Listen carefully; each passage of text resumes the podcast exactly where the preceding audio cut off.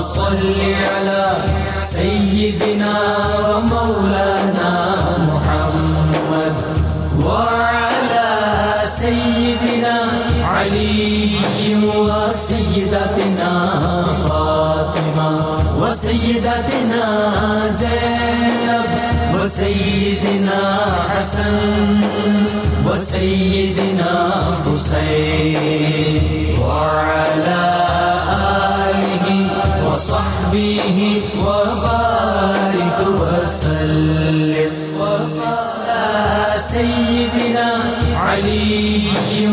وسيدتنا فاطمة وسيدتنا الحمد لله رب العالمين والصلاة والسلام على سيد الأنبياء والمرسلين اللهم صل على سيدنا ومولانا محمد وعلى آله وصحابه وبارك وسلم وصلی علیہ۔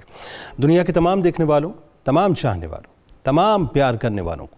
اور جہاں جہاں تک اس وقت میری آواز کو سنا اور مجھے دیکھا جا رہا ہے، جنید اقبال کی جانب سے انتہائی محبت کے ساتھ السلام علیکم۔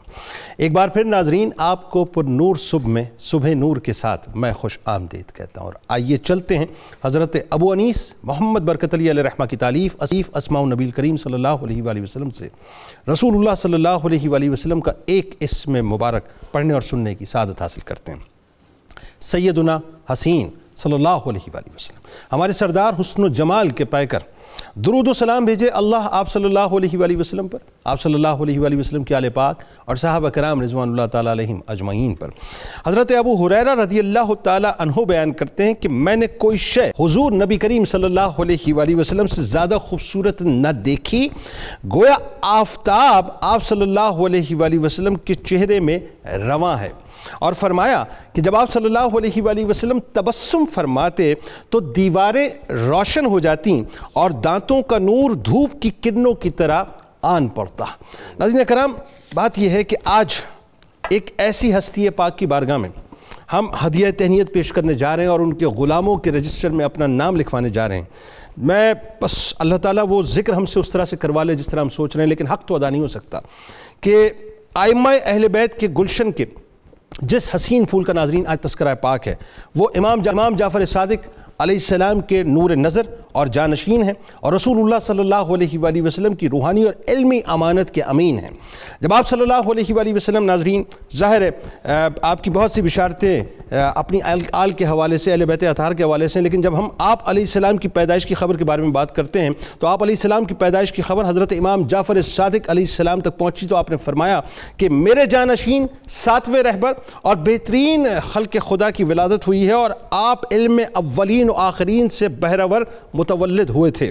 آپ کی ولادت سے حضرت امام جعفر صادق علیہ السلام کو بے حد مسرت ہوئی تھی اور آپ نے مدینہ جا کر اہل مدینہ کے لیے کھانے کا وسیع اہتمام فرمایا تھا۔ اسی لیے ناظرین، دنیا آپ کو امام موسیٰ کاظم علیہ السلام کے نام سے یاد کرتی ہے کہ آپ کا نام مبارک موسیٰ، کنیت ابو الحسن اور لقب آپ کا کاظم ہے۔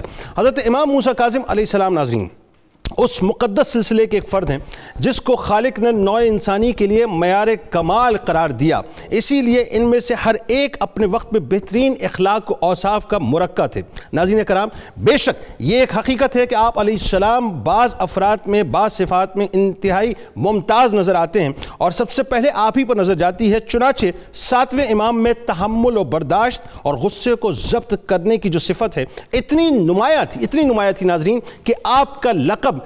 کاظم قرار پایا، جس کے معنی غصے کو پینے والا ہے۔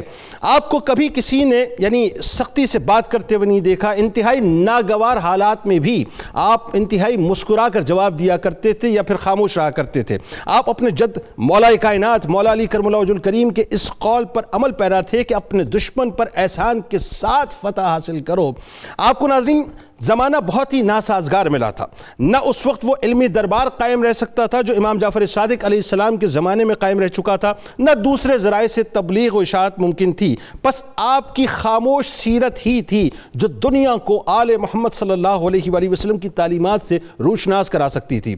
آپ اپنے مجموع میں بھی اکثر خاموش ہی رہا کرتے تھے۔ یہاں تک کہ جب تک آپ سے کسی امر کے متعلق کوئی سوال نہیں کر لیا جاتا تھا، آپ گفتگو کی ابتدا نہیں فرمایا کرتے تھے۔ اب ذرا سوچیے ناظرین کہ وہ کتنا پر آشوب دور ہوگا اور کتنا ظلم اور بربدیت کا دور ہوگا۔ اس کے باوجود ناظرین، آپ کی علمی جلالت کا جو سکہ ہے، دوست اور دشمن سبھی اس کے قائل تھے نہیں ان کے دلوں کے اندر اس حوالے سے بڑا احترام تھا۔ آپ کی سیرت کی بلندی کو سبھی مانتے تھے، اسی لیے عام طور پر آپ کو کثرت عبادت اور شب زندہ داری کے حوالے سے عبد سوالے کے لقب سے یاد کیا جاتا ہے۔ آپ کی سخاوت اور فیاضی کا بھی شورہ خاص طور پہ جو ہے، وہ مدینہ شریف میں تھا۔ اور فقرائے مدینہ کی جو اکثر آپ کے بارے میں یہ روایات ملتی ہیں کہ آپ پوشیدہ طور پر خبرگیری کیا کرتے تھے، ان کی مدد کیا کرتے آپ انتہائی متقی تھے، انتہائی پرہزگار تھے۔ تقوی جن پر نازہ ہو ناظرین اور عبادت جن پر فخر کرے اور سجدے جن سے عشق کریں، وہ ہستی امام موسیٰ کاظم علیہ السلام کی ہے۔ یعنی فضل بن ربی جو ہے بس وہ ایک آخری روایت تھی، لیکن ظاہر ناظرین، اس پہ انشاءاللہ پھر کلام میں چاہوں گا کہ اسکالرز کریں کہ فضل بن روی جب اس نے آپ کو قید کیا تو اس نے یہی دیکھا کہ آپ نے اپنا پورا وقت صرف عبادت صرف عبادت صرف عبادت میں گزارا ہے۔ ہمارے ساتھ اس وقت تین شخصیات موجود ہیں، ممتاز شخصیات، جو یقیناً کسی تعارف کی محتاج نہیں ہیں۔ اس پروگرام کا مستقل حصہ ہیں۔ پہلی شخصیت ممتاز عالم دین بہت ہی خوبصورت گفتگو کرتے ہیں محترم جناب پروفیسر محمد اعظم نوری صاحب دوسری شخصیت ممتاز روحانی اسکالر کالمس گدی نشین محترم جناب پیر قمر الشکور احمد صاحب اور تیسری شخصیت ممتاز صوفی اسکالر بہت ہی خوبصورت گفتگو کرتے ہیں جناب ڈاکٹر محمد نوید اظہر صاحب اور آخر میں انشاءاللہ من قبط کا نظرانہ محمد ذیشان بٹ صاحب جو معروف صناخائیں پیش کریں گے۔ آپ تینوں کو میں خوش آمدید کہتا ہوں السلام علیکم۔ وعلیکم السلام۔ آغاز آپ سے کرتے ہیں جناب حضرت امام موسیٰ کاظم علیہ السلام کی عظمت۔ سبحان اللہ سبحان اللہ بسم اللہ الرحمن الرحیم۔ جنید بھائی، آپ نے اپنے انٹرو میں ایک بہت ہی خوبصورت آرزو کا اظہار کیا اور یہ آرزو چودہ صدیوں کا تسلسل ہے۔ آپ نے کہا کہ ہم یہ ہدیہ تہنیت اور خراج عقیدت اس لیے پیش کرتے ہیں تاکہ آئمہ اہل بیت اتحار کے رجسٹر میں ہمارا نام بھی آ جائے۔ دیکھیے اسی آرزو کو امام شافعی رحمت اللہ تعالی علیہ نے کتنے حسین لفظوں میں بیان کیا۔ وہ کہتے ہیں آل النبی یہ ذریعاتی کہ آل نبی صلی اللہ علیہ وآلہ وسلم قیامت والے دن میری نجات کا ذریعہ ہے وَهُمْ إِلَيْهِ وَسِيلَتِي اور یہ ائمہ اہل بیت اطہاری ہیں جو رحمت کونین کی بارگاہ تک پہنچنے کا وسیلہ ہے اللہ یہ ان تک پہنچنے کا وسیلہ ہے اور اگلی بات کہتے ہیں ارجو بہم اوتا غدن بید الیمین صحیفتی۔ نے کہا ان کے وسیلے سے مجھے یقین کامل ہے کہ بروز قیامت نامہ عمل میرے دہنے ہاتھ میں دیا جائے اللہ امام شافعی جیسے بزرگ جس تعلق اور نسبت کو اس درجے پہ رکھتے ہوں تو ذرا سوچئے کہ ان کا مقام و مرتبہ کیا ہو اللہ۔ آپ نے ان کی عظمتوں کی بات کی تو ان کی عظمتیں جس حیثیت سے بھی دیکھیں ورا الورا ہیں۔ یعنی جن رگوں میں رحمت کونین صلی اللہ علیہ وسلم کا نور جگمگا رہا ہے۔ اللہ اکبر۔ وہ تو اعلیٰ حضرت علیہ الرحمہ نے ایک بات کی تھی کہ پارہائے صحف انچہائے قدس۔ اللہ۔ یعنی وہ تو اہل بیت نبوت پہ لاکھوں سلام. سبحان اللہ. وہ تو ارم کے گلے سر سبز ہے نا؟ میں ابن حجر حیتمی ان کے لیے کیا کہتے ہیں؟ چند بڑے آئمہ حدیث کا ریفرنس دینا چاہوں گا بتائیے۔ تاکہ ہماری پڑھی لکھی جنریشن کو یہ بات سمجھ میں آئے کہ یہ محض حکایتیں یا روایتیں نہیں ہیں بلکہ چودہ صدیوں میں جتنے بھی ہمارے جینیس اور انٹیلیجنشیا گزرا ہے ان سب نے ان کو خراج عقیدت پیش یعنی جو دانشوری میں اپنے اپنے اوج کمال پہ تھے بے شک وہ ان کو اوج کمال پہ دیکھ رہے ہیں۔ انا مدینت العلم و علی بابوہا علم کی خیرات تو ملنی ہی اسے ہے جو آہا۔ ان کی چوکھٹ پہ آئے گا۔ سبحان جو اللہ، ان کی سبحان چوکھٹ پہ۔ آئے گا جو اس چوکھٹ سے دور جائے گا اس کے پاس بھٹک جائے گا،۔ بھٹک جائے۔ بھٹک گیا وہ گمراہ ہو گیا۔ ایسا ہی۔ امام ابن حجر حیتمی رحم اللہ تعالی وہ کہا کرتے تھے کہ سمی قازمن ان کا نام نامی اس میں گرامی قازم اس لیے مشہور ہوا لکسرت تجاوز ہی و حلم ہی۔ کہ یہ جو لوگوں کی زیادتیوں پر کثرت سے جو افو درگزر کرتے تھے اللہ۔ اور ان کی غلطیوں سے درگزر کرتے تھے اور اسی کو دوسرے لفظوں میں امام ابن جوزی نے صفت الصفوہ میں یوں بیان کیا انہوں نے کہا ان کے درگزر کا کیا کہنا کہ سمی قازما لأنه کانا اذا بلغہ ان احد سوء یبعث الیہ بمال یغنی. فرمایا، ایک بندہ ان کو معاذ اللہ کنڈیم کر رہا ہے، برا بھلا کہہ رہا ہے، ان سے عداوت اور بغض رکھ رہا ہے۔ اور وہ بدلے میں اس کو اتنا مال بھیج رہے ہیں جو اس کو پوری زندگی کے لیے دنیا سے بے نیاز کر دیتا ہے۔ اللہ اکبر اس سے بڑھ کر یعنی ان کا کیا مرتبہ ہوگا؟ امام زاہبی نے سیر و علام النبلا میں انہوں نے چار لفظوں میں بڑی خوبصورت بات کی۔ انہوں نے کہا کہ اعبد اہل زمانے ہی اپنے زمانے کے سب سے بڑے عبادت گزار۔ سبحان اللہ۔ اسخاہم کفن اپنے زمانے کے سب سے بڑے سخی۔ اللہ سب سے بڑے سخی۔ اللہ۔ اکرمہم نفسن اپنے زمانے کے سب سے زیادہ کرامت و شرف والے بزرگی والے۔ اللہ ان کا نام نامی اس میں گرامی امام موسیٰ کاظم رحمت اللہ تعالی علیہ ہے۔ اور ایک جملہ ابن عربی کا شیخ اکبر شیخ محی الدین ابن عربی رحمہ اللہ تعالی انہوں نے بے شمار القابات آپ کے بیان کیے۔ لیکن یہ لقب ایسا ہے کہ اگر انسان اس پہ غور کرے تو ایک وجد کی کیفیت اس کو نصیب ہوتی ہے۔ انہوں نے کہا کہ امام موسیٰ کاظم علیہ الرحمہ کلیم و ایمن الائمہ سبحان اللہ ایمن الائمہ ایمن وہ وادی ہے جہاں پہ حضرت موسیٰ علیہ السلام کو اللہ سے ہم کلامی کا شرف اللہ ملا تھا۔ انہوں نے کہا یہ آئمہ اطہار اہل بیت اطہار کی وادی کے کلیم ہے اللہ یہ کلیم ہے جو وہ وادی طوا میں حضرت موسیٰ کو مقام تھا آئمہ اطہار کی وادی میں وہی مقام اللہ رب العالمین نے حضرت موسیٰ امام موسیٰ کاظم کو عطا کیا۔ تو آپ کے علم کے کیا کہنے آپ کے علم کے کیا کہنے آ، میں ایک چھوٹا سا واقعہ اس میں ایڈ کرنا چاہوں گا کہ ایک شخص ہے مدینہ طیبہ میں جو آپ کا شدید مخالف ہے. ہاں باغ والا واقعہ؟ شدید باغ والا ہاں جی جی شدید۔ مخالف ہے. اور آپ کے جو چاہنے والے ہیں ان میں بعض ہوتے ہیں جو شیلی طبیعت کے جی،۔ جی، جی۔ ان کا حضور آپ اجازت دیں تو ہم اس کو ویسے ہی جو ہے وہ اتنی گستاخی اور بے ادبی کرتا ہے. ویسے ٹریٹ کریں جیسے کرنا چاہیے۔ جیسے کرنا چاہیے اس کو۔ ویسے ٹریٹ کیا کریں۔ آپ نے فرمایا نہیں۔ آپ نے فرمایا وہ اس کا اتا پتہ معلوم کرو۔ معلوم کیا سواری پہ سوار ہوئے اس کی سواری میں چلے گئے۔ جب اندر انٹر ہوئے تو اس نے دور سے ہی دیکھ کے اپنی اسی عداوت کا اظہار کیا۔ تو آپ اس کے پاس پہنچے اور اس نے آگے سے کہا آپ نے میرے باغ کا جو میرے لگائے ہوئے پودے ہیں ان کو خراب کر دیا ہے میری لگائی ہوئی فصل کو خراب کر دیا ہے۔ آپ نے فرمایا تم نے اس میں کتنا انویسٹ کیا ہے؟ اس نے کہا جی سو دینار لگے تھے میرے۔ آپ نے فرمایا کہ تمہیں اس سے کتنے پروفٹ کی امید تھی؟ اس نے کہا جی مجھے میں کوئی غیب کا علم تو نہیں جانتا۔ آپ نے فرمایا نہیں میں ایگزیکٹ علم کی بات نہیں کر رہا میں کہہ رہا ہوں تمہیں امید کتنی تھی اس نے کہا جی مجھے امید تھی کہ مجھے اس سے سو دینار پروفٹ ہوگا۔ سو انویسٹ کیے سو پروفٹ ہوگا۔ آپ نے اپنی جیب سے تین سو دینار نکالے اور اس کے ہاتھ میں یعنی۔ سو تو نے لگائے سو لگائے تیری سو profit ایکسپیکٹیشن اور سو ہم سے اور لے لے۔ ہم سے اور لے لے اور ساتھ میں یہ کہا کہ یہ فصل تمہاری اسی طرح ہوگی جس طرح پہلے ہوا کرتی سبحان اللہ یعنی اچھا اس کے بعد کیا ہوا اس کے بعد وہ کیسا معتقد ہو گیا پھر؟ میں وہی کہتا ہوں کہ اس کے بعد وہی شخص جو ہے وہ مسجد میں ہر لمحہ آپ کے لیے دعائیں مانگ رہا ہے۔ اور آپ کے اہل بیت آپ کے ساتھی پوچھ رہے ہیں کہ یہ تم میں انقلاب کیسے آیا؟ اللہ اللہ اللہ۔ تو جب اس نے بتایا تو آپ نے ایک جملہ کہا۔ ہاں۔ اور یہ ہمارے لیے بھی ان مینارہ نور سے نکلنے والی ایک روشنی ہے۔ آپ نے فرمایا ساتھیوں یہ بتاؤ جو تم اس کے بارے میں سوچ رہے تھے وہ اچھا تھا یا جو میں نے میں نے کیا وہ اچھا؟ تھا؟ ہے؟ سبحان اچھا۔ اللہ۔ اچھا یہاں پیر صاحب ذرا بات بڑھاتے ہوئے آپ کی طرف آتے ہیں۔ ایک تو بات یہ ہے کہ سرکار مدینہ صلی اللہ علیہ وآلہ وسلم اور پھر مولا کائنات مولا علی کرم اللہ وجہ الکریم کے کریکٹر کے آپ کسٹوڈین۔ پھر دوسری بات یہ کہ امام جعفر صادق علیہ السلام کے ظاہر آپ علمی جانشین بھی اس کے بھی کسٹوڈین۔ تو اور سرکار علیہ السلام کے ظاہر ہے وہ علمی تسلسل جو ہے وہ آپ تک پہنچا۔ تو ذرا آپ اس پہ کلام کرتے ہیں کہ ایک طرف کریکٹر ہے اور ایک طرف علم ہے۔ بسم اللہ الرحمن الرحیم۔ دو تین اشعار آپ کی منقبت میں جی، بسم اللہ۔ عرض کر کے پھر بات کرتے ہیں۔ شہنشاہ زماں نور جناب مصطفیٰ کاظم۔ سبحان اللہ سبحان اللہ۔ امام زی نشاں عکس شکوہ مرتضیٰ کاظم۔ سبحان اللہ۔ گلے باغ نبوت ابن جعفر پرتو باقر۔ آہا۔ گلے باغ نبوت ابن جعفر پرتو باقر سبحان اللہ۔ علی کا حسن تصویر شہید کربلا سبحان اللہ۔ سبحان اللہ سبحان نگہبان شریعت واقف اسرار لاہوتی طریقت کی چمک نور امامت کی ضیاء کاظم۔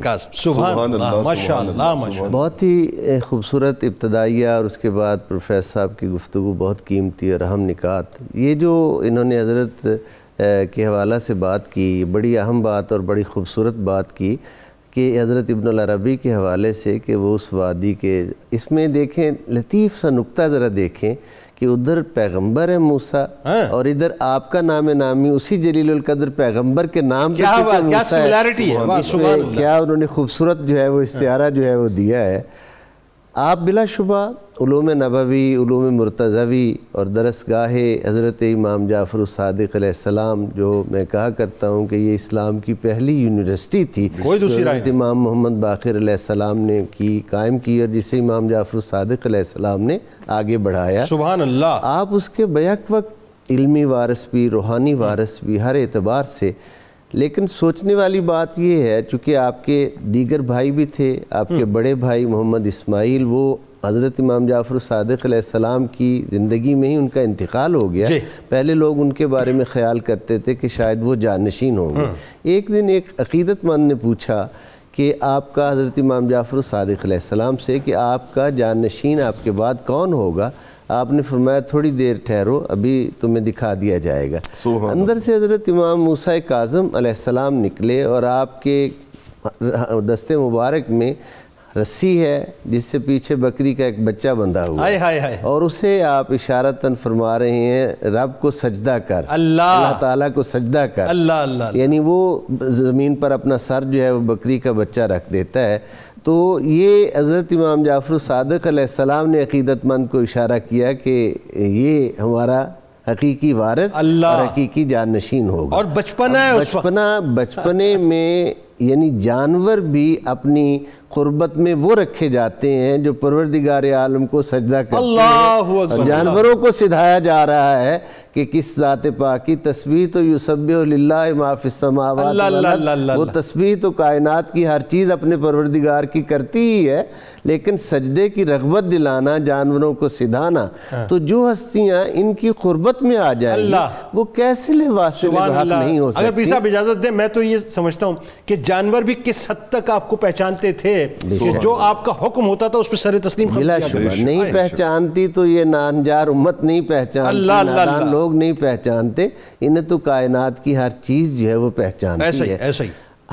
یہ اگرچہ یہ ہستیاں اسباب کی محتاج نہیں ہیں کہ۔ یہ مسبب الاسباب کی منتخب ہستیاں ہیں۔ بالکل۔ لیکن دنیا چونکہ عالم اسباب ہے اس میں جس طرح کے حالات و واقعات ہوتے ہیں اسی طرح کا کام اس امام کے ذمے ٹھہرتا ہے۔ اب آپ کے مبارک دور میں چونکہ حضرت امام جعفر صادق علیہ السلام کو کھل کر علمی کام کرنے کا مقام اس اعتبار سے ملا ملا۔ کہ وہ ایک بنو میہ اور بنو عباس کے ان کا اقتدار کا سورج غروب ہو رہا تھا یہ طلوع ہو رہا یعنی تھا۔ ٹرانزیٹری پیریڈ تھا یہ اس وجہ سے وہ جو تھا مقتدر حلقے مستحکم نہیں تھے چنانچہ یہ موقع ملا دینی کام۔ کا۔ جب حضرت امام موسیٰ کاظم علیہ السلام جب مسند امامت پر جلوہ گر ہوتے ہیں آپ نے بیس سال اپنے عظیم باپ کے تر- زیر سایہ میں گزارے ہیں اور اس کے بعد جب حضرت امام جعفر الصادق علیہ السلام کی شہادت ہوتی ہے تو آپ مسند امامت پر جلوہ گر ہوتے ہیں۔ آپ نے جو اس وقت جب منصب سنبھالا تو اس وقت بنو عباس کا اقتدار مستحکم ہو چکا جی، تھا جی، جی۔ اور منصور اس وقت جو تھا وہ موجود اللہ، تھا اللہ، اللہ۔ جس کے نتیجے میں یہ ایک مسئلہ بنتا ہے کہ وہ مستحکم اقتدار کے باعث وہ اس بات کو پسند نہیں کرتے تھے کہ کوئی بھی دوسرا شخص جو ہے وہ ہمارے ساتھ لوگوں کا مرجع ہو لوگوں کا مرکز عقیدت ہو لوگ اس کی طرف رغبت کریں۔ جی۔ یہی وجہ ہے کہ آپ کا دور جو ہے وہ ابتلا اور آزمائش کا دور جو ہے وہ ٹھہرتا ہے۔ چونکہ وہ جو بات پروفیسر صاحب نے کی کہ بنو باس کو آپ فرمایا کرتے تھے تم دلوں کے اور جسموں کے امام ہو ہم قلوب کے امام ہیں۔ اچھا اس میں ایک بات اور بتائیے ذرا پیر صاحب تاکہ پھر بات کو تھوڑا سا آگے بڑھائیں کہ میں تو ابھی جو بات آپ فرما رہے تھے اور ظاہر ہے جب ہم پڑھتے ہیں بیس برس امام جعفر صادق علیہ السلام یعنی جو علوم کا منبع اور مرکز کے پوری دنیا آج بھی سر تسلیم خم کرتی ہے ان کی بارگاہ میں امام ابو حنیفہ احمد اللہ علیہ فرماتے ہیں کہ اگر دو برس مجھے نہ ملتے تو میں ہلاک ہو جاتا امام جعفر صادق کے۔ یہاں تو بیس برس کیا کیا انڈیلا ہوگا کیا کیا کہنے جی، جی۔ اور پھر خون بھی انہی کا نور مبارک بھی انہی کا فیض صحبت اور تربیت بھی انہی کا۔ لیکن اگر کام کرنے کا موقع دیا جاتا تو یقیناً حضرت امام جعفر صادق علیہ السلام کا کام آگے بڑھتا ظاہری اعتبار سے۔ لیکن جیسے میں نے عرض کیا کہ وہ اقتدار چونکہ مستحکم ہو چکا تھا اور ان کی خواہش یہ تھی کہ یہ مرجع نہ بنے مرکز عقیدت نہ بنے۔ آپ کے ارد گرد لوگوں کا جمگھٹا نہ ہو۔ بے شک وہ اقتصاب فیض کے لیے ہی۔ لیکن جمگٹا نہ ہو۔ کیونکہ جمگٹا ہوگا تو کہیں ہمارے خلاف یہ خطرہ ہی تو ہوتا ہے ہمیشہ ذہنوں میں کہ ہمارے خلاف بغاوت نہ ہو جائے ہمارا اقتدار کمزور نہ ہو جائے۔ اس لیے آپ کی مبارک زندگی پچپن سال کی عمر مبارک ظاہری جو ہے اس میں کم و بیش چودہ سال کا عرصہ آپ کا قید و بند کی اللہ اکبر، اللہ اور اس میں تکالیف مسائل۔ پریشانیاں اور وہ آپ کی استقامت جو ہے وہ اس میں بہت واضح طور پر اللہ اور حق کے ساتھ وابستگی جو ہے کہ آپ قید میں بھی ہوتے ہیں۔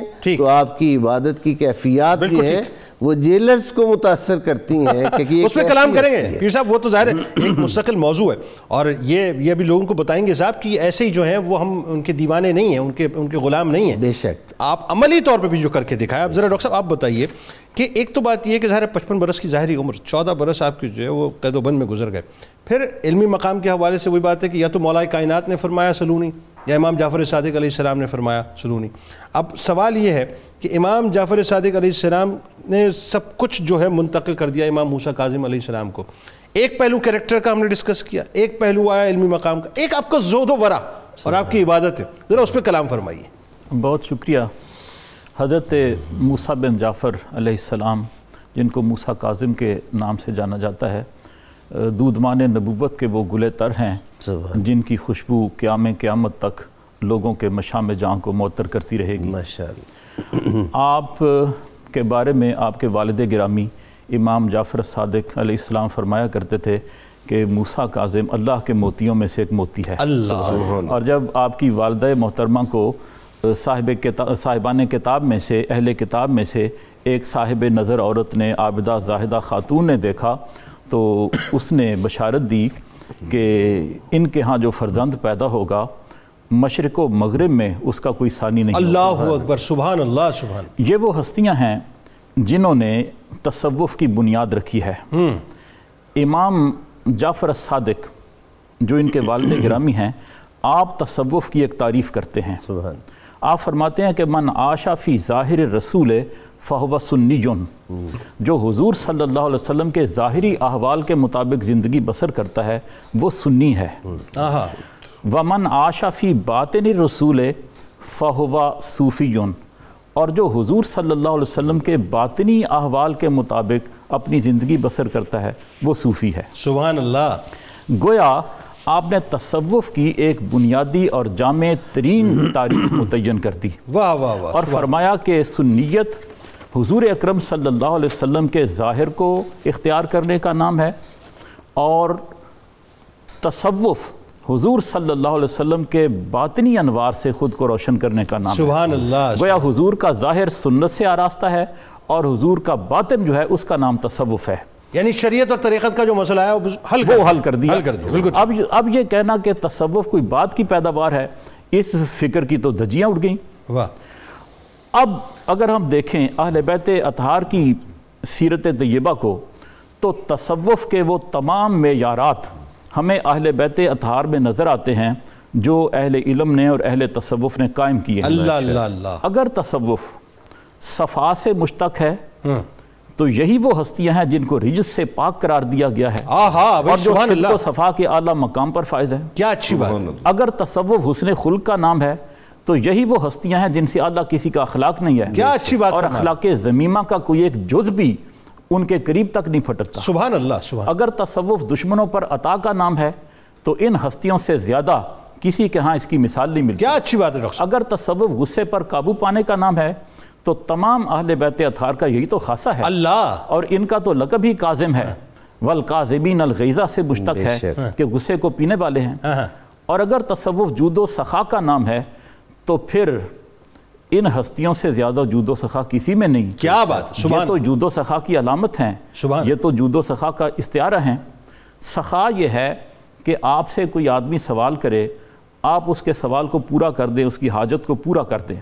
اور جود یہ ہے کہ آپ اسے اس کی حاجت سے زیادہ دے دیں۔ اللہ۔ یا کسی کو بغیر مانگے عطا کر دیں اس کی جھولی بھر دیں یہ جود ہے۔ اور یہ اس گھرانے کی سنت ہے۔ اس گھرانے کی بن مانگے۔ بھی دیتے ہیں اور جو مانگ لے اس کو بھر بھر کے عطا بھی جی ہاں۔ کرتے ہیں۔ اور یہ حضور اکرم صلی اللہ علیہ وسلم کے جود و سخا کا بہترین انعکاس اللہ اکبر اللہ اکبر۔ اب وہ جو شقیق بلخی بلکہ بلکہ سر دس وہ بھی مثال دے دیجیے نا آپ ساتھ قطع کلام کی معذرت کہ آپ تو اشرفیوں کی جو ہے وہ تھیلیاں بنا کے رکھتے تھے اپنے گھر میں بنا نا؟ کے رکھتے بنا کے رکھتے۔ اور اور درجہ بدرجہ درجہ یعنی سو درہم یا سو دینار سے شروع ہو کے جو ہے بات بہت آگے تک جاتی تھی بہت بتائیے ذرا۔ حضرت شقیق بلخی اور حضرت امام موسیٰ کاظم کی ملاقات کا جو واقعہ ہے وہ حضرت موسیٰ کاظم کے تمام اخلاق و کردار کی بہترین عکاسی کرتا ہے۔ حضرت شقیق بلخی کہتے ہیں کہ حج کے سفر میں میں جا رہا تھا قادسیہ کے مقام پر میں پہنچا تو میں نے ایک نوجوان ہستی کو دیکھا بزرگ کو دیکھا جن کا چہرہ نورانی تھا وہ ہجوم سے الگ ہو کے بیٹھے ہوئے سبحان اللہ۔ اور انہوں نے پشمینہ کا لباس پہنا ہوا تھا۔ یہ اہل تصوف کا خاصہ رہا قرون اولا میں پشمینہ کا لباس۔ تو میں سمجھا کہ یہ کوئی ایسا صوفی ہے جو خود کو نمایاں کرنے کے لیے اور لوگوں سے خدمت کروانے کے لیے الگ ہو کر بیٹھا ہوا ہے۔ تو میں اس کو سمجھاتا ہوں کہ یہ طریقہ درست نہیں ہے۔ تو جب میں ان کے قریب گیا تو مجھے کہنے لگے شکیق ہاں۔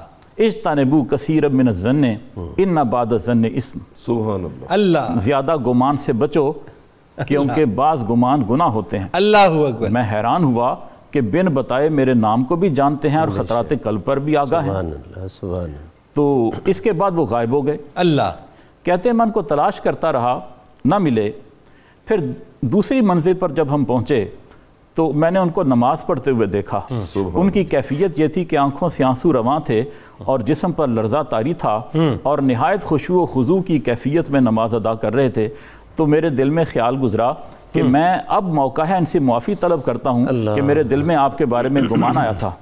تو میں ان کے پاس بیٹھ گیا۔ جی۔ جب وہ نماز سے فارغ ہوئے تو بغیر بولے میری طرف دیکھ کر فرمایا انی لغفار لمن تابا کہ اللہ تعالیٰ بہت زیادہ بخش دیتا ہے ان کو جو اللہ اللہ۔ توبہ کرتے ہیں۔ اللہ۔ میرا مسئلہ حل ہو گیا۔ اللہ۔ اور میرے دل میں یہ بات راسخ ہو گئی کہ یہ ابدالوں میں سے ہیں۔ ہاں۔ کہتے ہیں تیسرا موقع یہ آیا کہ میں نے دیکھا وہ ایک کنویں سے پانی بھرنا چاہتے ہیں۔ تو ان کا کوزہ جو تھا ڈول کی طرح رسی سے باندھا ہوا تھا۔ وہ کنویں میں گر گیا۔ تو اب انہوں نے آسمان کی طرف دیکھا اور اللہ تعالیٰ سے ہم کلام ہوئے کہ اے الہ العالمین جب میں پیاسا ہوتا ہوں تو ہی مجھے سیراب کرتا ہے۔ جب میں بھوکا ہوتا ہوں تو ہی مجھے کھانا کھلاتا سبحان ہے۔ سبحان میرے پاس یہ ایک ہی کوزہ تھا یہ مجھے واپس دے دے۔ تو کنویں کا پانی اوپر آیا اور وہ کوزہ جو تھا آپ کے ہاتھ میں آ گیا۔ اور چوتھا موقع یہ ہوا کہ آپ حرم کعبہ میں تہجد کی نماز ادا فرمانے کے بعد فجر کے بعد طواف میں مصروف تھے اور طواف کر کے جب حرم پاک سے نکلے تو آپ کے گرد لوگوں کا ایک جمع غفیر۔ اکٹھا ہو گیا۔ تو لوگ جب آپ سے مخاطب ہوئے تو مجھے پتا چلا کہ یہ موسیٰ کاظم سبحان اللہ، علیہ السلام سبحان، ہیں۔ سبحان، تو اس سبحان۔ وقت میرے منہ سے برجستہ نکلا کہ ایسی ہستی سے ان خرق عادات کا ظہور کوئی عجیب سبحان نہیں سبحان اللہ۔ بات جاری رکھتے ہیں اور شامل کرتے ہیں پہلے کالر کو منیر بخاری صاحب۔ ڈیرہ نواب سے ہمارے ساتھ ہیں۔ السلام علیکم۔ السلام علیکم جنید بھائی۔ جناب وعلیکم السلام بخاری صاحب۔ جنید بھائی آپ کو مبارک ہو کہ آج آپ نے ساتویں امام کی بارگاہ میں خراج خیر مبارک خیر مبارک جی خیر مبارک۔ اور خوشی ہو رہی ہے کہ نوری لوگوں کا ذکر پروفیسر اعظم نوری صاحب پیروں کا ذکر پیر کمرو شکور صاحب کہ اللہ کریم آپ کو جزائے جزائے خیر دے۔ آمین۔ میرے مختصر سے دو سوال ہیں۔ جناب جناب جناب۔ پہلا یہ ہے کہ خلافت اور امامت میں کیا فرق ہے؟ ٹھیک۔ اور؟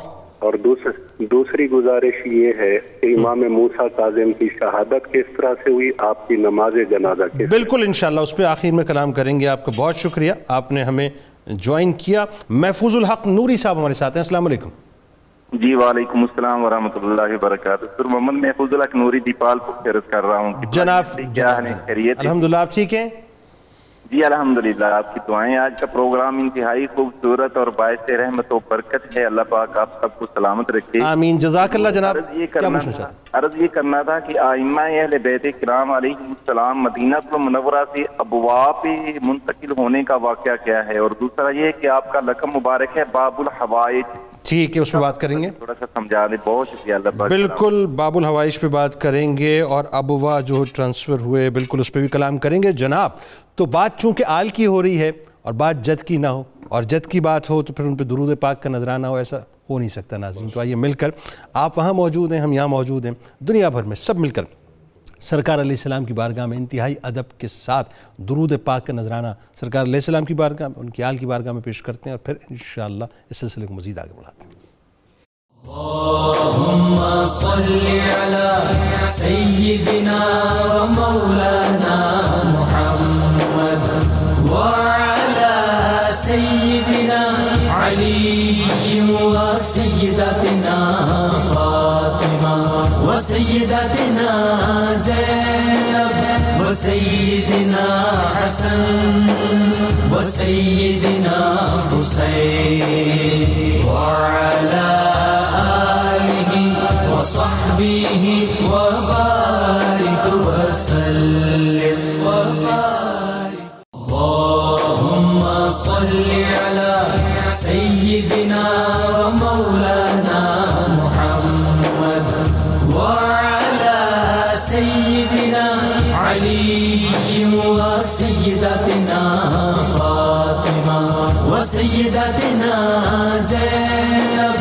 وسيدنا حسن وسيدنا حسين وعلى آله وصحبه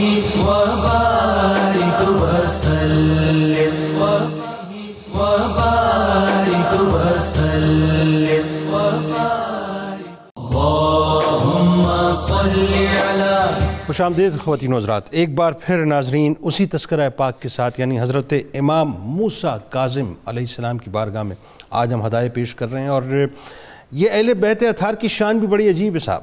ابھی ایک واقعہ انشاءاللہ آپ کو سنواتے ہیں تھوڑی دیر کے بعد، میں تو انگشت بدندہ ہو جاتا ہوں کہ معلوم ہے کہ یہ شخص وہ ہے جو جا کر اب میرے قتل کی باقاعدہ سازش کرے گا وہ کون تھا ناظرین؟ اور پھر آپ نے اس کے ساتھ کیا معاملہ کیا؟ یہ بڑے توجہ طلب واقعات ہیں جس پہ انشاءاللہ آج کلام کریں گے۔ اچھا جی پہلے تو یہ بتائیے کہ باب الحوائج آپ کو ظاہر لقب ہے اس حوالے سے۔ ہاں اصل میں پورا جو معروف لفظ ہے بعد میں ان شارٹ ہو گیا پورا آپ کا لقب تھا باب قضاء الحوائج اچھا۔ حاجتیں پوری ہونے کا دروازہ۔ اللہ یعنی جس کی حاجت کہیں اور سے پوری نہیں ہوتی تھی وہ آپ کے در پہ آتا تھا در پہ آتا۔ اور وہاں پہ پوری ہوتی تھی۔ سبحان اور میں اسی کے ساتھ صحیح بخاری اور صحیح مسلم کی ایک حدیث جوڑنا چاہوں گا تاکہ عقیدے کے اعتبار سے بھی یہ کلیرٹی ہو جائے۔ کہ ہمارے ہاں بدقسمتی اور بدنصیبی سے کم علمی کے سبب ہم لفظوں پر بھی تقسیم ہو جاتے ہیں جی جی۔ کہ حاجت روا اللہ کی ذات ہے۔ اللہ اس میں کوئی شک نہیں ہے کہ حقیقی حاجت روا اللہ ہی ہے۔ ہاں۔ لیکن رحمت کونین صلی اللہ علیہ وسلم نے فرمایا من کان فی حاجت عقی ہے کان اللہ فی حاجت ہی فرمایا جو بندوں کی حاجت روائی میں لگا رہتا ہے اللہ اس کی حاجت روائی میں سبحان لگا اللہ سبحان اللہ لہٰذا مجازن بندوں کو بھی حاجت روا کہنے میں کوئی حرج نہیں ہے۔ اور پورے مدینہ طیبہ اور پورے بغداد کی حاجتیں جہاں کہیں اور پوری نہیں کرتا تھا وہ آپ کے در پہ آتے تھے اور وہاں سے آپ سبحان اللہ جی۔ اچھا ائمہ اہل بیت کے حوالے سے کیا وہ منتقل ہوئے تھے؟ ابوا کی جانب کچھ ایسا ملتا ہے؟ آنی تاریخ میں منتقل ہونے کا تو نہیں ملتا لیکن یہ ضرور ہے کہ آپ کی پیدائش جو ہے وہ ابوا کے اس خوبصورت مقام پہ ہوئی ہے کہ جہاں پہ رحمت کونین کی والدہ ماجدہ آرام فرما تشریف فرمائیں اور یہ کیسی ایک نسبت آپ دیکھیں یہاں سے ملتی ہے۔ بلکہ وہاں پہ میں کہتا ہوں کہ ایسے بیٹے کی عظمتوں پر آپ دیکھیے نا کہ آپ کی پیدائش ہوئی تو آپ کے والد گرامی نے آپ کی والدہ کو دو لقب دیے۔ جی۔ کہا کہ انتی حمیدت فی الدنیا محمودت فی الاخرہ۔ اللہ، تم دنیا اللہ۔ میں حمیدہ ہو اور آخرت میں محمودہ ہو۔ اللہ اللہ تو یہ اللہ ابوا کے مقام پہ آپ کو لقب ملا اچھا اب ایک بات یہ بتائیں صاحب کہ یہ جو بادشاہوں کا دور گزرا ہے بڑا ظلم اور جبر کا۔ ایسے خاص ہی، بالکل ایسے ہی ہے۔ یعنی بنو امیہ کی ایکسٹینشن جو ہے بنو عباس کی صورت میں گو کہ وہ چہرہ تو تبدیل کر کے آئے تھے کہ ہم اہل بیت اطہار کے چاہنے والے ہیں۔ لیکن زیادہ ظلم زیادہ جبر زیادہ تشدد کیا گیا۔ تو ایک تو بتائیں کہ کن کن بادشاہوں کا دور آپ نے دیکھا۔ اور پھر ظاہر ہے جس طرح سے آپ پر ظلم و جبر کیا گیا اس حوالے سے۔ جوید بھائی میں اس حوالے سے تمہیدن قرآن مجید کا وہ کانسیپٹ لوگوں کے سامنے رکھنا چاہوں گا تاکہ اس سے معاذ اللہ ائمہ اہل بیت اطہار کی کوئی بے بسی یا بے کسی کی طرف کسی کا خیال نہ جائے۔ قرآن مجید فرقان حمید میں سینکڑوں مقامات پہ بلا مبالغہ اللہ رب العالمین نے مقصد تخلیق کو بیان کیا جی۔ یعنی ہر جگہ ایک ہی بات کی ہے کہ الذی خلق الموت والحیات لیبلوکم اللہ۔ ایکم احسن عملا اللہ۔ کہیں فرمایا لتبلون فی اموالکم وانفسکم۔ کہیں فرمایا وَلَنَبْلُوَنَّكُمْ بِشَيْءٍ مِّنَ الْخَوْفِ وَالْجُوعِ وَنَقْصٍ مِّنَ۔ الْأَمْ اب جو پیپر بندگی کے بتائے گئے ہیں ان پیپرز میں جنہوں نے ٹاپ کرنا تھا تو ظاہر ہے ان کے امتحان بھی اتنے بڑے ہونے تھے نا۔ اللہ۔ حضور علیہ السلام والسلام نے ایک جملے میں پورا فلسفہ سمجھایا۔ آپ نے فرمایا ایزم الجزا ما ایزم البلا اگر جنت کے جوانوں کے سردار بنے ہیں تو آزمائشیں بھی اتنی بڑی ہیں اللہ۔ اتنی بڑی ہیں۔ تو در حقیقت یہ منشا الہی کی اور اللہ کی رضا کو پانے کا ایک بلکہ وہ آپ نے ایک موقع پہ اب کسی نے آپ سے پوچھا کہ ایو عباد اللہ شرن کون سا بندہ جو ہے وہ اللہ کے بندوں میں سب سے بدترین ہے؟ آپ نے فرمایا الذی یتہم اللہ. وہ بندہ جو اللہ پہ تومت لگاتا ہے. جی۔ انہوں نے کہا جی کوئی بندہ صاحب ایمان ہو اور وہ اللہ پہ تومت لگائے یہ کیسے ہو سکتا ہے؟ اللہ اکبر. ان کا نہیں اس کا مطلب یہ ہے کہ وہ اللہ سے کوئی چیز مانگتا ہے اور اللہ اس کی دعا پہ اس کے لیے کوئی فیصلہ کرتا ہے تو وہ اس فیصلے پہ راضی نہیں ہوتا۔ ہاں۔ تو آپ نے یہ بتایا کہ راضی برضا رہنا۔ آپ نے جو بات کی وقت مختصر ہے تو میں ان بادشاہوں کا ذکر کرتا ہوں کہ جنہوں نے ظلم و ستم کی انتہا کر دی جی۔ اور انہیں ہر وقت تھریٹ یہی رہتا تھا کہ اگر ہم نے ان کو جو ہے وہ ڈیل نہ کیا تو ان قریب یہ حکومت ہمارے ہاتھوں سے جو ہے وہ نکل جائے گی۔ اصل میں خوشبو مصطفیٰ صلی اللہ علیہ وآلہ وسلم کا میگنیٹزم ہی یہی ہے نا بالکل ایسے ہی ہے۔ کہ جہاں ہو بس۔ اپنے گرد جو ہے سب کو گھیر بالکل ایسے ہی ہے بالکل سو فیصد ایسے ہے۔ اور یہ ظلم و ستم جو ہیں وہ شروع ہوئے ہیں اپنا ابو جعفر المنصور سے۔ آئمہ اہل بیت اطہار کے ساتھ اور چلتے چلتے چلتے اس کا کلائمیکس ہوا امام موسیٰ کاظم کی زندگی میں آ کے ہارون رشید کے دور میں کہ جس نے ظلم و ستم کی حد کر دی تھی۔ لیکن آپ دیکھیے آپ نے اسے ایک دعا اور ایک خط میں ان دونوں چیزوں کا ذکر کرنا چاہوں گا۔ آپ امام زہبی سیر و علام النبلا میں یہ ان کی دعا لائے ہیں۔ آپ اللہ کے حضور میں ایک دعا مانگا کرتے تھے۔ اللہم انکا تعلم انی کنت اسألوکا ان تفرغنی لی عبادتک اے اللہ میں ہمیشہ صبح و شام ہر سجدے میں تجھ سے ایک ہی دعا مانگتا ہوں کہ یا اللہ مجھے دنیا کی مصروفیات سے نکال کے اپنی عبادت کے لیے کہیں فراغت میں رکھ ہائے اور جب آپ جیل خانے میں گئے تو وہاں پر آپ ہمیشہ کہا کرتے تھے مولا تو کتنا مجیب۔ الدعوات ہے تو نے میری دعا کو قبول کر لیا اللہ۔ اب میں جتنا بھی تیرا شکر ادا کروں اتنا کم ہے۔ اللہ۔ مطلب آپ نے چودہ سال کی وہ قید و بند کی صحبتوں کو بھی نعمت جان کے اللہ کا شکر ادا کیا ہے۔ بے شک۔ اس کے بعد آپ نے ہارون رشید کو ایک لیٹر لکھا ہے۔ آپ نے اسے لکھا کہ انہو لن ینقضی انی یوم من البلائے الا انقضا ان کا یوم من الرخائے۔ فرمایا ہارون رشید ہر روز سورج طلوع ہوتا ہے غروب ہوتا ہے۔ یاد رکھ کہ جب سورج غروب ہوتا ہے تو تیری عیش و عشرت کا ایک دن ختم ہو جاتا ہے جی۔ اور میری ابتلاء و آزمائش کا ایک دن ختم ہو جاتا ہے۔ اللہ اکبر۔ لیکن سن ان قریب نفدی الى یومن لیس له انقضاء۔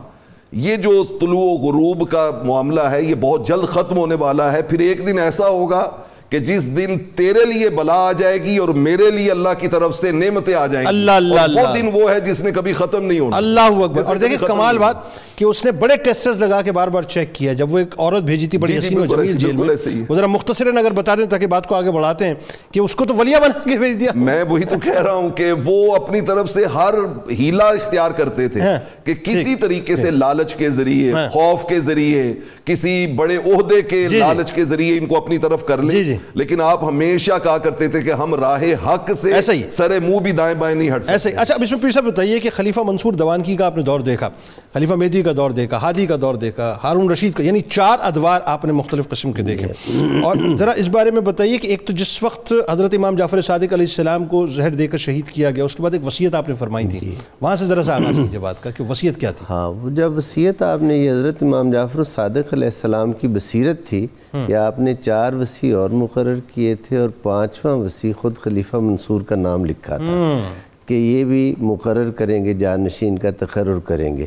تو جیسے ہی اس نے اسے اطلاع ملی حضرت امام جعفر صادق علیہ السلام کی شہادت کی اس نے گورنر مدینہ کو لکھا کہا پیغام بھیجا لکھا اسے قاصد بھیجا کہ ان کا جو اگر کوئی ان کے پیچھے ہے ان کی اولاد میں سے تو اس کو بھی شہید کر دو۔ اللہ اکبر۔ اس نے کہا جی انہوں نے تو آپ کو وصیت کے لیے آپ کو مقرر کیا ہے۔ آپ ان کی وصیت یہ ہے کہ آپ تقرر کریں گے کہ ان کا جانشین کون ہے؟ تو آپ کو کیسے اس بات کو آپ کر سکتے ہیں کہ وہ تو آپ کو نگران اپنی اولاد کا مقرر کر کے گئے۔ اس نے کہا اچھا یہ بات ہے۔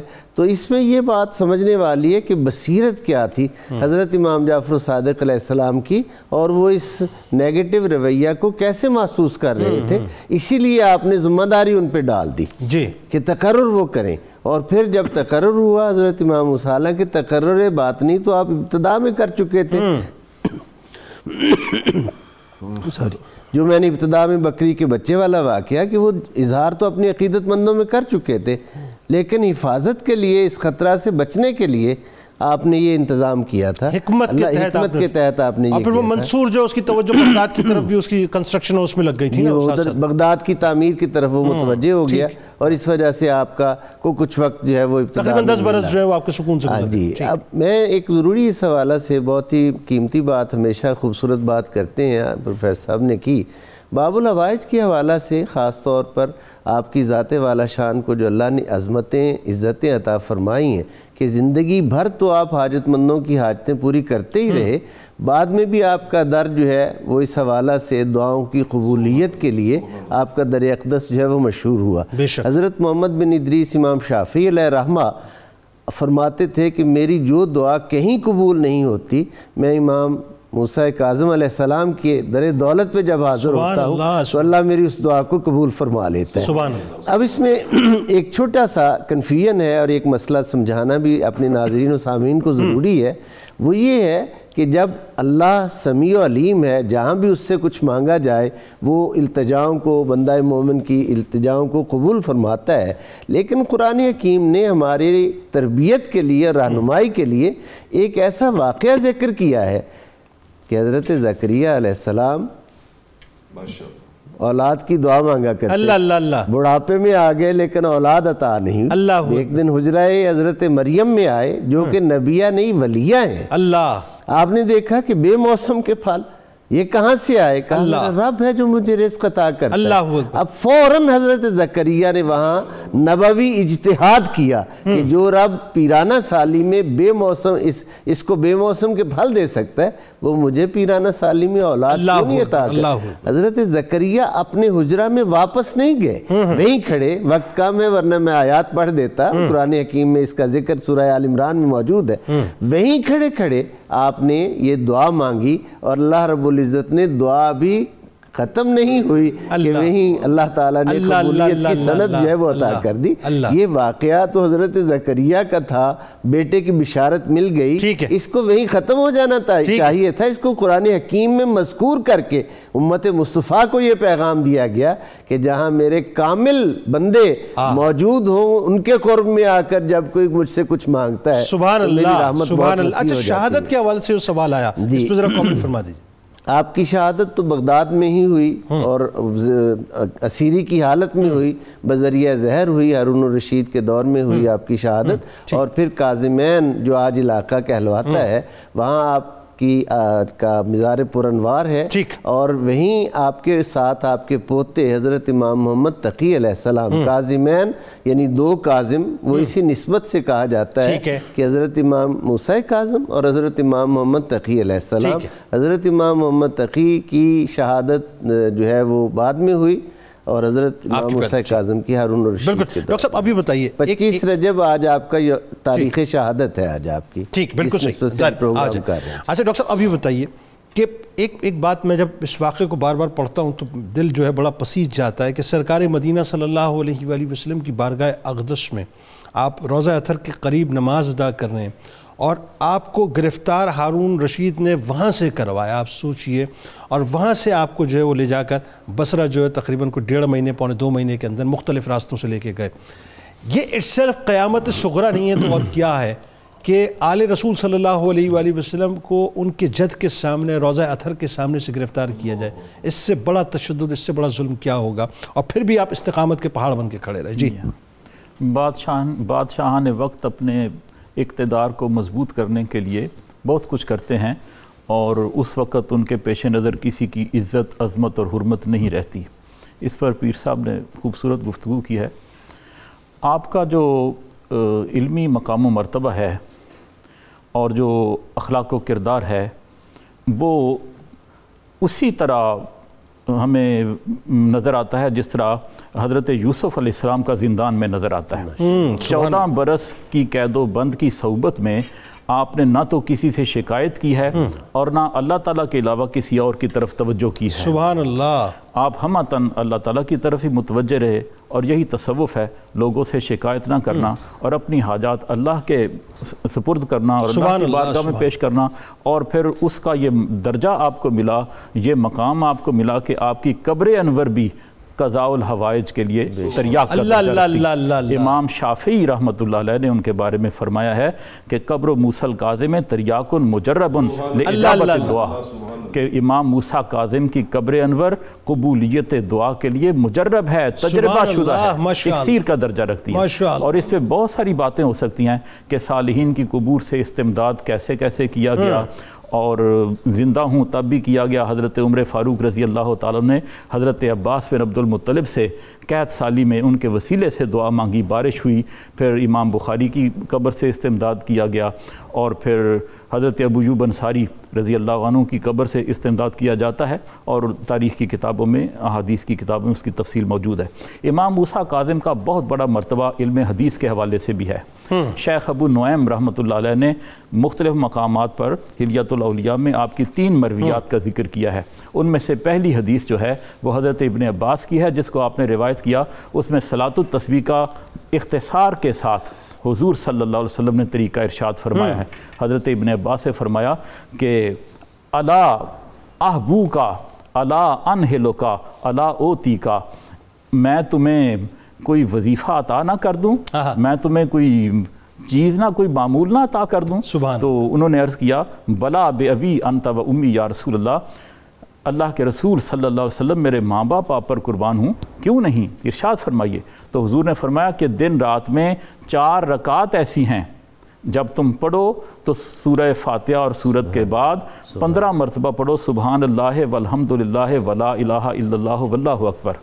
پھر تم رکوع میں جاؤ تو رکوع کی تسبیح کے بعد دس مرتبہ پڑھو پھر کھڑے ہو جاؤ تو پھر دس مرتبہ پڑھو۔ اسی طرح تم یہ چار رکعت مکمل کرو اور اس کے بعد تشہد کے بعد سلام سے پہلے یہ دعا اللہ تعالیٰ کی بارگاہ میں پیش اللہ کرو۔ جی، بہت اور۔ فرمایا جی۔ کہ جب تم یہ دعا پڑھو گے یہ نماز پڑھو گے تو اس کی برکت سے تمہارے نئے پرانے اگلے پچھلے اور چھپ کر کیے ہوئے ظاہر کیے ہوئے آمدن اور صحون کیے ہوئے تمام گناہ معاف ہو جائیں۔ آمین۔ جزاک اللہ۔ بہت شکریہ آپ تینوں احباب کا۔ آپ تشریف لائے ناظرین کرام۔ انشاءاللہ منقبت ملک کے معروف شناخہ جناب محمد ذیشان بٹ صاحب پیش کریں گے۔ کتاب الشفا کی جانب چلنے سے قبل جو ہے میں ایک بات عرض کرنا چاہتا ہوں دنیا کے تمام دیکھنے والوں سے کہ یہ جو محبتیں ہیں نا ناظرین، ان محبتوں کو اپنے قلوب میں پیوست کیجیے اور انہی محبتوں کو اپنے بچوں، اپنی اولادوں کے قلوب میں منتقل کیجیے اللہ سے محبت کرنا سکھائیں رسول اللہ صلی اللہ علیہ وآلہ وسلم سے محبت کرنا سکھائیں، اہل بیت سے محبت کرنا سکھائیں، صحابہ کرام رضوان اللہ تعالیٰ علیہ اجمعین سے محبت کرنا سکھائیں،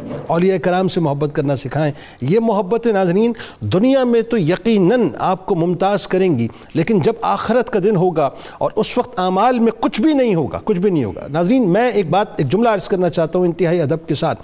میں دعویٰ کر رہا ہوں بلکہ جائیے چلیں دعویٰ کر دیتے ہیں آج۔ ان بزرگوں کی موجودگی میں دعویٰ زیبا نہیں، لیکن دعویٰ کر دیتا ہوں۔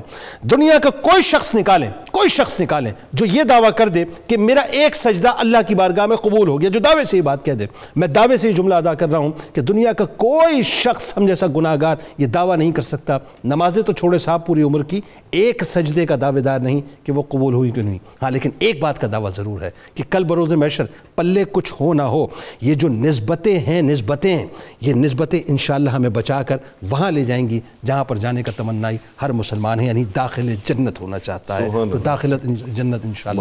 ہمیں ضرور کروائیں گے آئیے جناب نسخے کی جانب چلتے ہیں کتاب الشفا دماغی کمزوری کا علاج کا علاج۔ حضور نبی کریم صلی اللہ علیہ وآلہ وسلم نے ارشاد فرمایا کہ سبزیوں میں سے بہترین سبزی کدو ہے، اسے کھایا کرو، اس کے کھانے سے دماغی کمزوری دور ہوتی ہے اور دل مضبوط ہوتا ہے۔ حضرت امام موسیٰ کاظم علیہ السلام کا قول مبارک ہے، جیسے زراعت نرم زمین میں ہوتی ہے، نہ کہ سخت زمین میں۔ اسی طرح سے علم و حکمت متوازے انسان کے دل میں پروان چڑھتے ہیں، نہ کہ متکبر و جبار کے دل میں۔ روزنامہ 92 نیوز میں آج آپ مضمون پڑھ سکتے ہیں۔ حضرت امام کاظم علیہ السلام کے حوالے سے آئیے مل کے نعرہ لگاتے ہیں۔ اس دعا اس امید اس یقین کے ساتھ اجازت دیں کہ لا یومن احدکم حتی اکون احب علیہ من والدہی ولدہی والناس اجمعین۔ اللہ تعالیٰ آپ کا ہمارا ہم سب کا پاکستان کا امت مسلمہ کا حامی و ناصر ہو۔ پاکستان کا مطلب کیا؟ لا الہ الا اللہ محمد رسول اللہ صلی اللہ علیہ وسلم۔ بلندی پر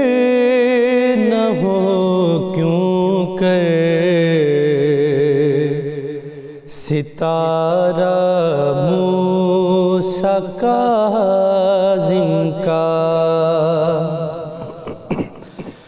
بلندی پر نہ کیوں کر ہو؟ ستارہ موسیٰ کاظم کا رسول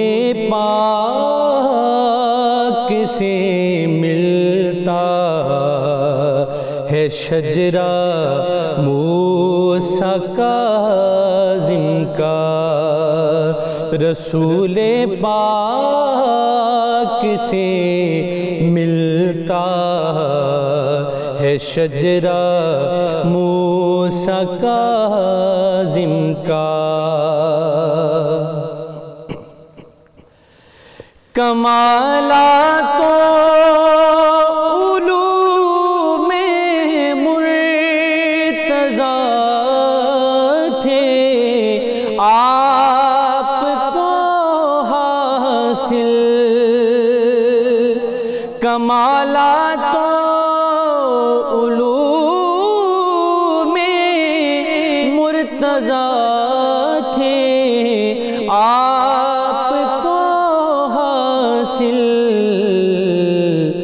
بلندی پر رہا، پرچم ہمیشہ موسیٰ کاظم کا بلندی پر رہا، پرچم ہمیشہ موسیٰ کاظم کا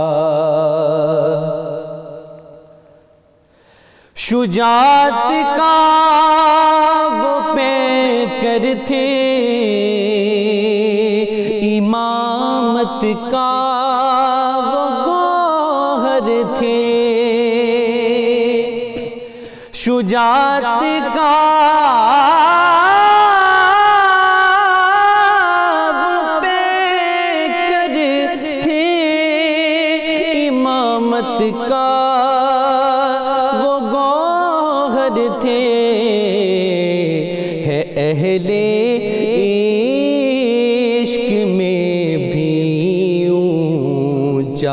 رتبہ موسیٰ کاظم کا ہے اہل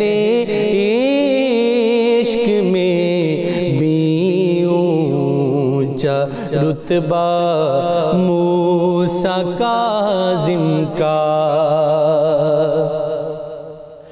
ہر ایک نسبت ملی ساجد عرفہ زمانے سے ہر ایک نسبت ملی ساجد انہیں عرفہ زمانے سے میری قسمت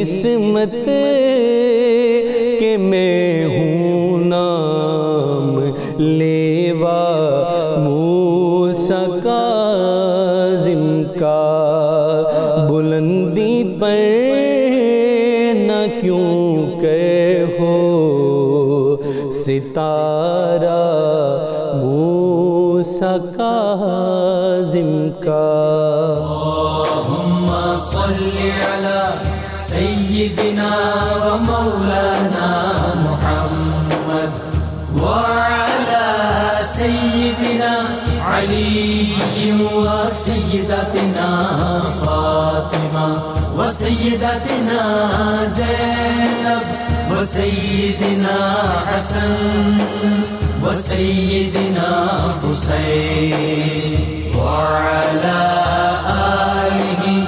وصحبه وبارك وسلم.